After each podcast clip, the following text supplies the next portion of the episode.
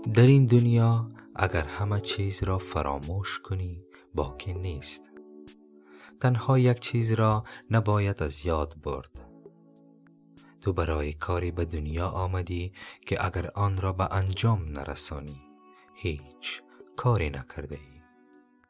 از آدمی کاری برمی آید که آن کار نه از آسمان برمی آید نه از زمین و نه از کوها اما تو می‌گویی کارهای زیادی از من بر نمی آید این حرف تو به این میماند که شمشیر گرانبهای شاهانه ای را ساتور گوشت کنی و بگویی که آن شمشیر را بیکار نگذاشتم یا این که در دیگ زرین شلغم بار کنی یا کارد جواهر نشانی را به دیوار فرو ببری و کدوی شکسته را به آن آویزان کنی.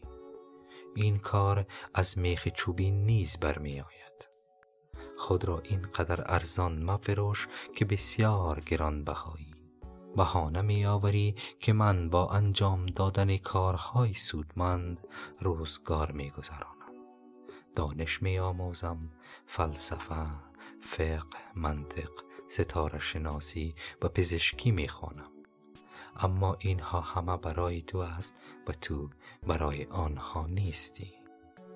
اگر خوب فکر کنی در میابی که اصل تویی و همه اینها فر است. تو نمیدانی که چه شگفتی ها و چه جهانهای بیکران در تو موج می‌زنند. آخر این تن اسب توست و این عالم آخور اوست. غذای اسب غذای سوار نباشد. فیه مافه حضرت مولانا جلال الدین محمد بلخی. و السلام